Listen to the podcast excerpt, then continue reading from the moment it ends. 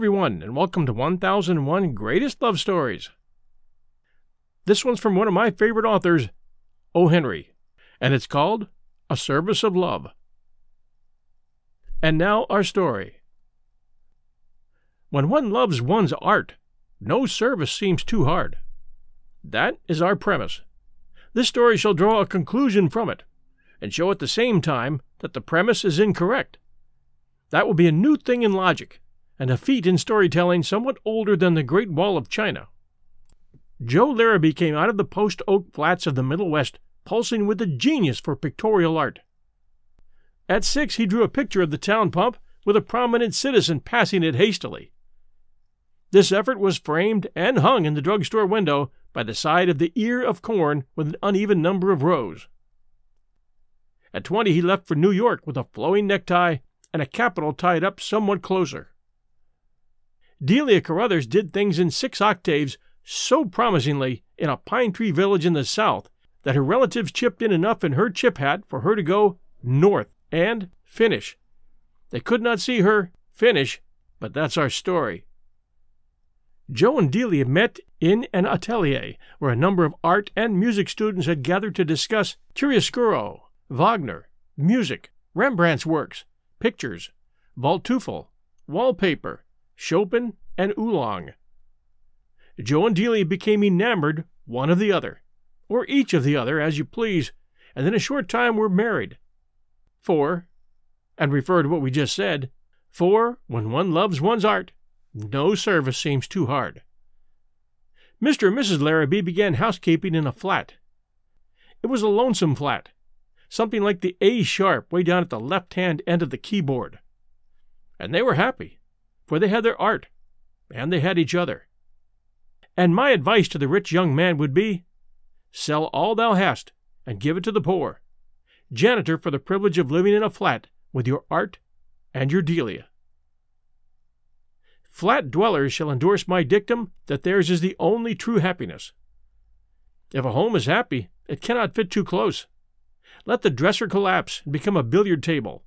Let the mantel turn to a rowing machine the escritoire to a spare bedchamber, the washstand to an upright piano. Let the four walls come together, if they will, so you and your Delia are between. But if home be the other kind, let it be wide and long. Enter you at the Golden Gate. Hang your hat on Hatteras, your cape on Cape Horn, and go out by the Labrador. Joe was painting in the class of the great Magister, you know his fame. His fees are high, his lessons are light. His highlights have brought him renown. Delia was studying under Rosenstock. You know his repute as a disturber of the piano keys. They were mighty happy as long as their money lasted. So is every. But I will not be cynical. Their aims were very clear and defined. Joe was to become capable very soon of turning out pictures that old gentlemen with thin side whiskers and thick pocketbooks would sandbag one another in his studio for the privilege of buying. Delia was to become familiar and then contemptuous with music, so that when she saw the orchestra seats and boxes unsold, she could have sore throat and lobster in a private dining room and refuse to go on the stage.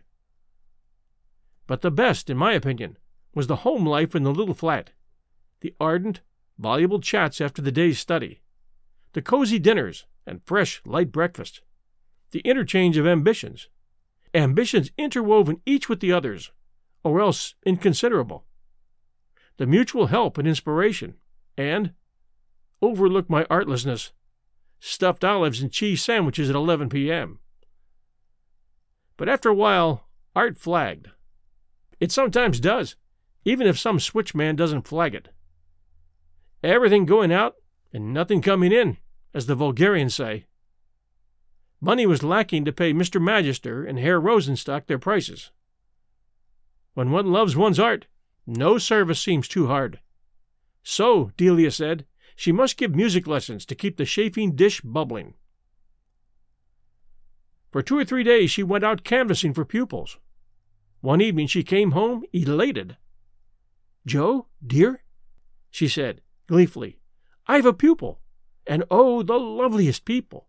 General, General A. B. Pinkney's daughter, on 71st Street. Such a splendid house, Joe. You ought to see the front door. Byzantine, I think you would call it. And inside?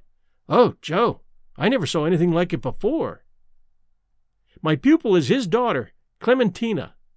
I dearly love her already.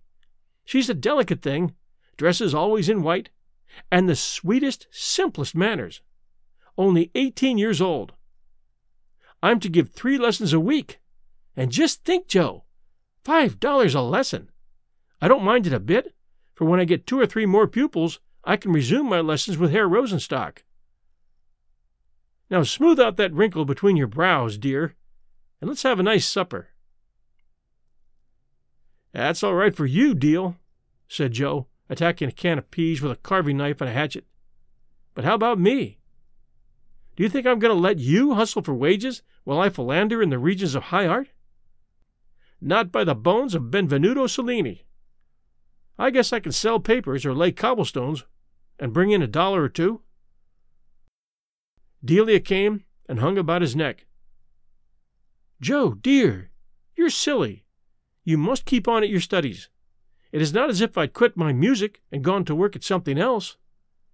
While I teach, I learn. I'm always with my music, and we can live as happily as millionaires on fifteen dollars a week. You mustn't think of leaving Mr. Magister. All right, said Joe, reaching for the blue scalloped vegetable dish. But I hate for you to be giving lessons. It isn't art. But you're a trump and a dear to do it.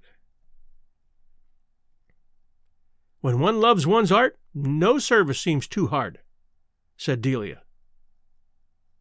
Magister praised the sky in that sketch I made in the park, said Joe, and Tinkle gave me permission to hang two of them in his window. I may sell one if the right kind of moneyed idiot sees them. I'm sure you will, said Delia, sweetly. And now let's be thankful for General Pinkney and this veal roast. During all of the next week, the Larrabees had an early breakfast. Joe was enthusiastic about some morning effect sketches he was doing in Central Park, and Delia packed him off breakfasted, coddled, praised, and kissed at seven o'clock. Art is an engaging mistress. It was most times seven o'clock when he returned in the evening. At the end of the week, Delia, sweetly proud but languid, triumphantly tossed three five dollar bills on the eight to ten inch center table of the eight by ten foot flat parlor. Sometimes, she said, a little wearily, Clementina tries me. I'm afraid she doesn't practice enough and I have to tell her the same things so often. And then she always dresses entirely in white, and that does get monotonous. But General Pinkney is the dearest old man. I wish you could know him, Joe. He comes in sometimes when I'm with Clementina at the piano. He is a widower, you know, and stands there pulling his white goatee. And how are those semiquavers and the demi semiquavers progressing? He always asks. I wish you could see the wainscoting in that drawing room, Joe. And those Astrakhan rug portieres. And Clementina has such a funny little cough. I hope she is stronger than she looks. Oh, I really am getting attached to her.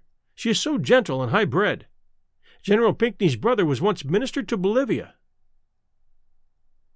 And then Joe, with the air of a Monte Cristo, drew forth a ten, a five, a two, and a one, all legal tender notes and laid them beside Delia's earnings. I sold that watercolor of the obelisk to a man from Peoria, he announced overwhelmingly. Don't joke with me, said Delia. Not from Peoria. All the way. I wish you could see him, Deal. Fat man with a woolen muffler and a quill toothpick. He saw the sketch in Tinkle's window and thought it was a windmill at first. He was game, though, and bought it anyhow. He ordered another an oil sketch of the Lackawanna Freight Depot to take back with him. Music lessons. Oh, I guess art is still in it. I'm so glad you kept on, said Delia heartily. You're bound to win, dear. Thirty-three dollars. We never had so much to spend before. We'll have oysters tonight. And filet mignon with champignons. said Joe. Where's the olive fork? On the next Sunday evening, Joe reached home first. He spread his $18 on the parlor table and washed what seemed to be a great deal of dark paint from his hands. Half an hour later, Delia arrived, her right hand tied up in a shapeless bundle of wraps and bandages. How is this? asked Joe after the usual greetings. Delia laughed, but not very joyously.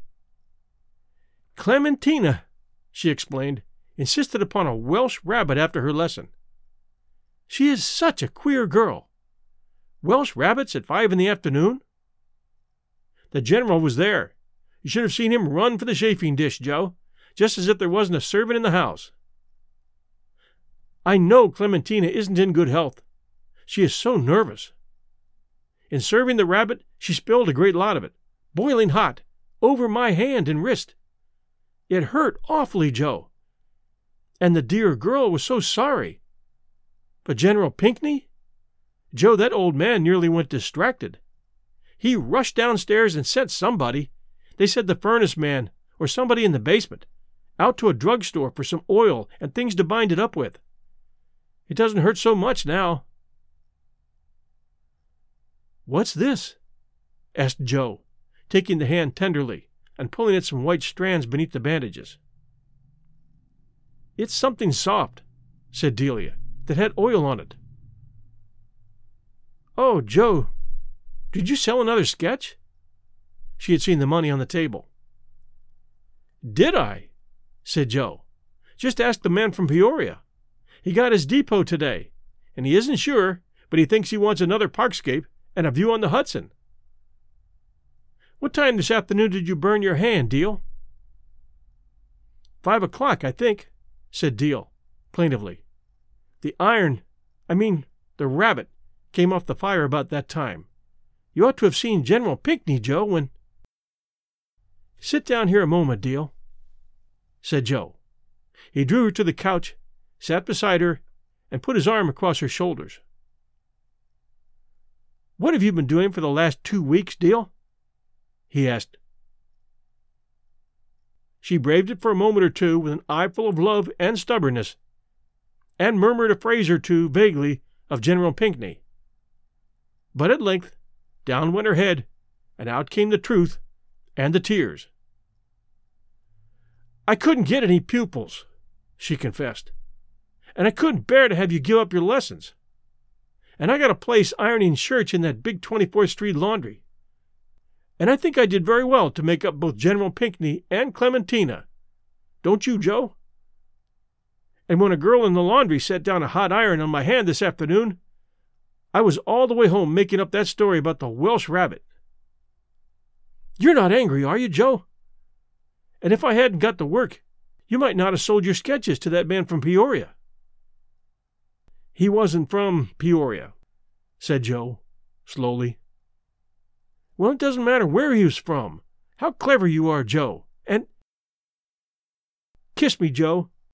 And whatever made you suspect that I wasn't giving music lessons to Clementina? I didn't. I didn't, said Joe, until tonight. And I wouldn't have then. Only I sent up this cotton waste and oil from the engine room this afternoon for a girl upstairs who had had her hand burned with a smoothing iron. I've been firing the engine in that laundry for the last two weeks. My purchaser from Peoria, said Joe, and General Pinkney are both creations of the same art but you wouldn't call it either painting or music. And then they both laughed, and Joe began, When one loves one's art, no service seems. But Delia stopped him with her hand on his lips. No, she said, just when one loves. Grand Canyon University, an affordable private Christian university, is one of the largest and fastest growing universities in the country, offering more than 270 programs online. In addition to federal grants and aid, GCU's online students received nearly $130 million in institutional scholarships in 2022. Find your purpose at Grand Canyon University. Private, Christian, affordable. Visit gcu.edu slash myoffer to see the scholarships you may qualify for. And now our second O. Henry story The Romance of a Busy Broker. Pitcher, confidential clerk in the office of Harvey Maxwell, broker, allowed a look of mild interest and surprise to visit his usually expressionless countenance when his employer briskly entered at half past nine, in company with his young lady stenographer. With a snappy, Good morning, Pitcher, Maxwell dashed at his desk as though he were intending to leap over it, and then plunged into the great heap of letters and telegrams waiting there for him. The young lady had been Maxwell's stenographer for a year. She was beautiful in a way that was decidedly unstenographic. She forewent the pomp of the alluring pompadour. She wore no chains, bracelets, or lockets. She had not the air of being about to accept an invitation to luncheon. Her dress was gray and plain, but it fitted her figure with fidelity and discretion. In her neat black turban hat was the gold green wing of a macaw. On this morning she was softly and shyly radiant. Her eyes were dreamily bright, her cheeks genuine peach blow, her expression a happy one, tinged with reminiscence. Pitcher, still mildly curious, noticed a difference in her ways this morning. Instead of going straight into the adjoining room, where her desk was, she lingered, slightly irresolute, in the outer office. Once she moved over by Maxwell's desk, near enough for him to be aware of her presence. The machine sitting at that desk was no longer a man. It was a busy New York broker, moved by buzzing wheels and uncoiling springs. Well, what is it? Anything? asked Maxwell sharply. His open mail lay like a bank of stage snow upon his crowded desk. His keen gray eye, impersonal and brusque, flashed upon her half impatiently. Nothing, answered the stenographer, moving away with a little smile. Mr. Pitcher? Mr. Pitcher, she said to the confidential clerk. Did Mr. Maxwell say anything yesterday about engaging another stenographer? He did, answered Pitcher. He told me to get another one. I notified the agency yesterday afternoon to send over a few samples this morning. It's 9:45 o'clock, and not a single picture hat or piece of pineapple chewing gum has showed up yet. I will do the work as usual then, said the young lady, until someone comes to fill the place. And she went to her desk at once and hung the black turban hat with the gold green macaw wing in its accustomed place. He who has been denied the spectacle of a busy Manhattan broker during a rush of business is handicapped for the profession of anthropology. The poet sings of the crowded hour of glorious life. The broker's hour is not only crowded, but the minutes and seconds are hanging to all the straps and packing both front and rear platforms. And this day was Harvey Maxwell's busy day. The ticker began to reel out jerkily its fitful coils of tape. The desk telephone had a chronic attack of buzzing. Men began to throng into the office and call at him over the railing, jovially, sharply, viciously, excitedly.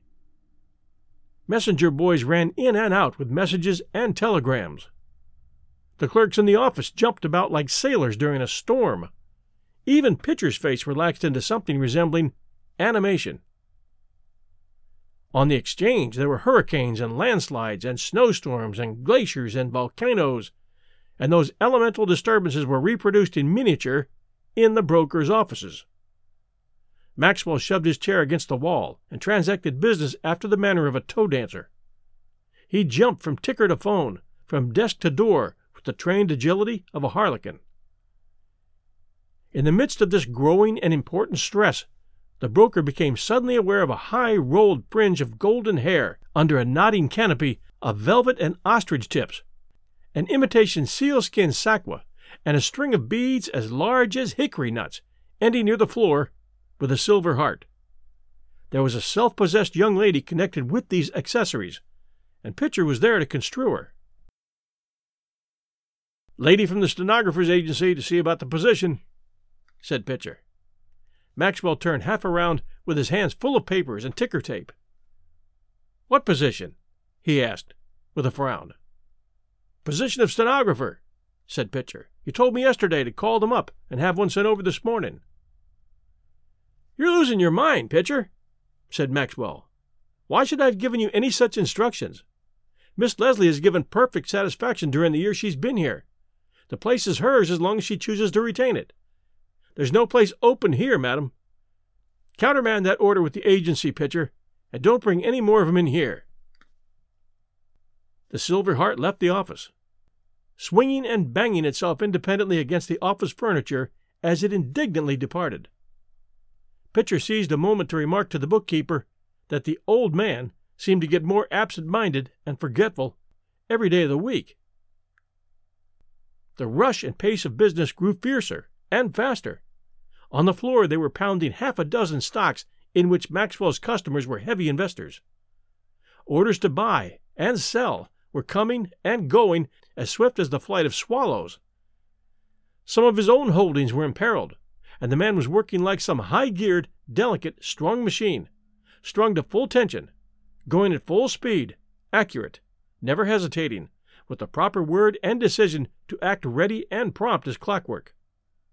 Stocks and bonds, loans and mortgages, margins and securities. Here was a world of finance, and there was no room in it for the human world or the world of nature. When the luncheon hour drew near, there came a slight lull in the uproar. Maxwell stood by his desk with his hands full of telegrams and memoranda, with a fountain pen over his right ear and his hair hanging in disorderly strings over his forehead. His window was open, for the beloved janitress Spring had turned on a little warmth through the waking registers of the earth. And through the window came a wandering, perhaps a lost, odor, a delicate, sweet odor of lilac that fixed the broker for a moment immovable. For this odor belonged to Miss Leslie. It was her own, and hers only. The odor brought her vividly, almost tangibly before him. The world of finance dwindled suddenly to a speck, and she was in the next room, twenty steps away. By George, I'll do it now, said Maxwell, half aloud. I'll ask her now. I wonder I didn't do it long ago.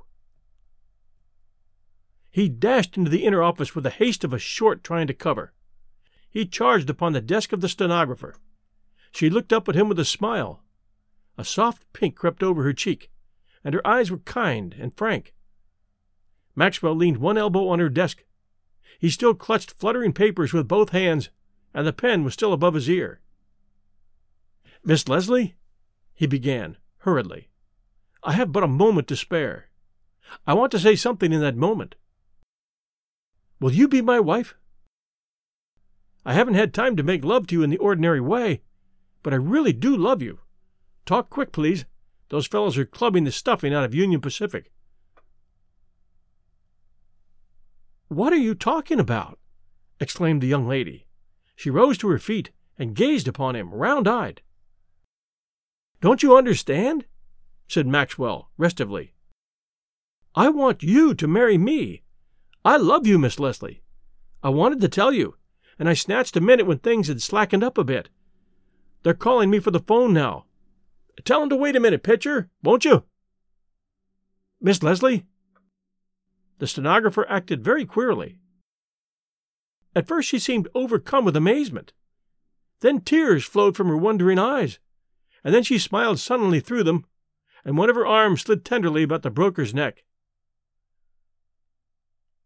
I know now, she said, softly. It's this old business that has driven everything else out of your head for the time. I was frightened at first. Don't you remember, Harvey?